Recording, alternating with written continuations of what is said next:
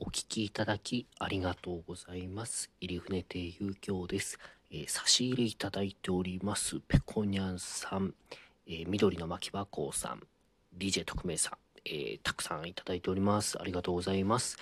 えー本日のお便りです。DJ 特命さんからいただきました。読みます。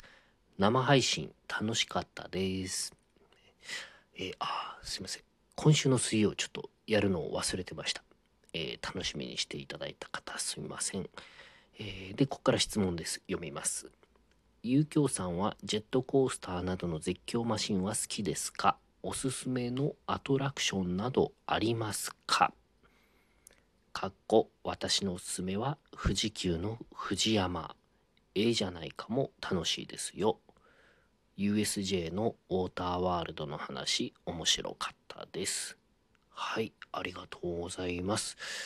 えー、ジェットコースターなどの絶叫マシンは好きですか？うーんうーんもう嫌いにかなり近いですね。好きではないですね。怖いしあとね最初のもう高いのが嫌なんですよね。あのカタカタ言いながらゆっくり上がるでしょう。ねあの位置エネルギー一番あの最大まで上げるために行くの。あれがちょっと。でその後のもう落下。あの90度近いあの中身がねそう出そうになる。あれがね私は何とも苦手で。だからジェットコースターはあんまり好きじゃないんですよ。本当に。あの角度がね本当にもうカタカタ言う時のああもうまたあのなんか胃が出てきそうになるあの角度来るって思ってあーあれ来るあれ来る来る来る。で上まで来てあ来たいや分かってても嫌ですねあれは。はい。うーんただまあ、えー完全に嫌いと言い切れないのが好きなのは好きっていうのがあの私のまあふるさとの愛媛にですねもう潰れたんですけどなまあ潰れたというか閉園ですね。梅神寺パークというところがありました。梅神寺パーク。海辺の遊園地なんですよ。そこはねあの子供の頃連れてってもらったんですけどそこのジェットコースター割と好きでしたね。何度も乗らせてもらったように思います。あのーちょっと久しぶりに思い出したんでさっき YouTube で見たんですけどあのいいですよ素朴な。なんていうんですかねあの海辺であの結構景色とかいいんですよ。すぐそこが海なんで。夕日なんかかなり綺麗に見えるんじゃないかなって思うんですけど。であの久しぶりに見てあの思ったよりもねあの高低差っていうんですかアップダウンがあのないですね。あのこんなにないかってぐらいなかったですよ。あのなんだろう。浅草の花屋敷もちっちゃいジェットコースターありますけどあれの半分ぐらいしかないと思います。あのアップダウンの幅が。それぐらい緩やかですね。なんだろうあれ。うん。だからなんてもっとカーブ激しかったり高低差ある JR ありそうですよね。あの楽ちんなジェットコースターです。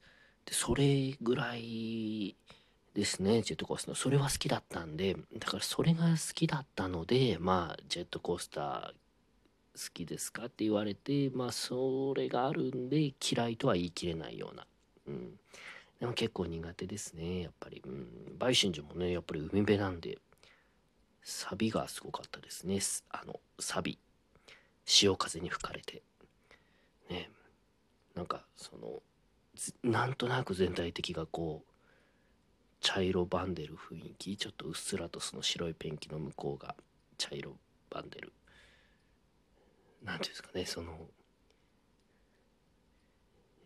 じ迫り来る恐怖、うん、そういうのありましたね。あと修学旅行で大分の木製のジェットコースターっていうのを乗りましたけどね。ジュピターっていう有名らしいですけどね。ああいうのもだからそっち系の怖さありましたよね。うん。ただまあそうですね。絶叫系高いのは嫌いなんですね。上がって降りるみたいなのは。でもあの景色はいいなと思いますね。花屋敷なんかでもそういうジェットコースターじゃないですけど上がるじゃないですか。あのホールダウンみたいな上がって降りるやつ。ああいうの乗った時にあの浅草の景色はすごい見れていいなと思いました。なのでおすすめのアトラクションなどありますか、えー、観覧車。観覧車おすすめです。景色は見えるし。ねなんか角度つかないし、うん、まあ止まったら怖いですけどね。うん。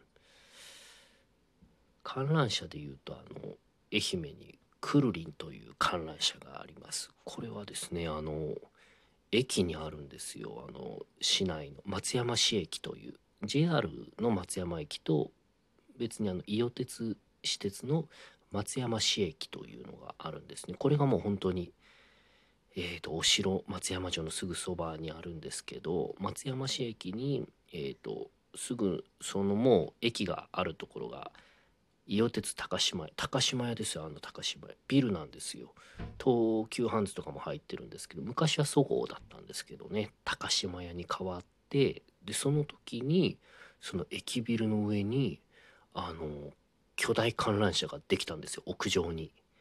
あれは結構衝撃でしたね。で、それをくるりんと呼ぶんですけど、あの、かなりいいですよ。えっ、ー、と、市内は一望できますしね、松山城と同じぐらいの高さに思えますよ。あの、一番上まで行くと。はい。くるりん。で、愛媛県民か松山市民か分かんないですけどあの辺に住んでる人は誕生月は確かタダで乗れるんですよ1回かまあ何回か分かんないですけどうんそんな細かくなかったと思うあの私もえっ、ー、と落語会は地元でやる時に帰ってでもう平日とかだともうねすることないし会う人と会ったりとかももう急だったりするとねできないんで母親と一緒にくるりに乗ったことありますよ、うん、久しぶりに帰った時。その母親がえー、誕生月なんでただくるりんにただ乗れるんよって言って「ああ分かった」って言うんで一緒に乗ってで乗る前にそのくるりんのせいで高島屋のビルが潰れるんよ。ってましたけどね。これからねそのくるりんにただ乗せてもらう人は何言ってんだろうって思いましたけどそういう噂もありますね。ずっとあのくるりん巨大観覧車の重みに耐えきれずに下のビルが壊れる潰れるっていう噂はずっとあります。私が学生の頃から、うん、10年以上でしょうね。だから、うん、どうなるんでしょうね、そんなところですえー、お便りご質問等あれば、えー、どうぞお気軽にお送りください。お聴きいただきありがとうございました。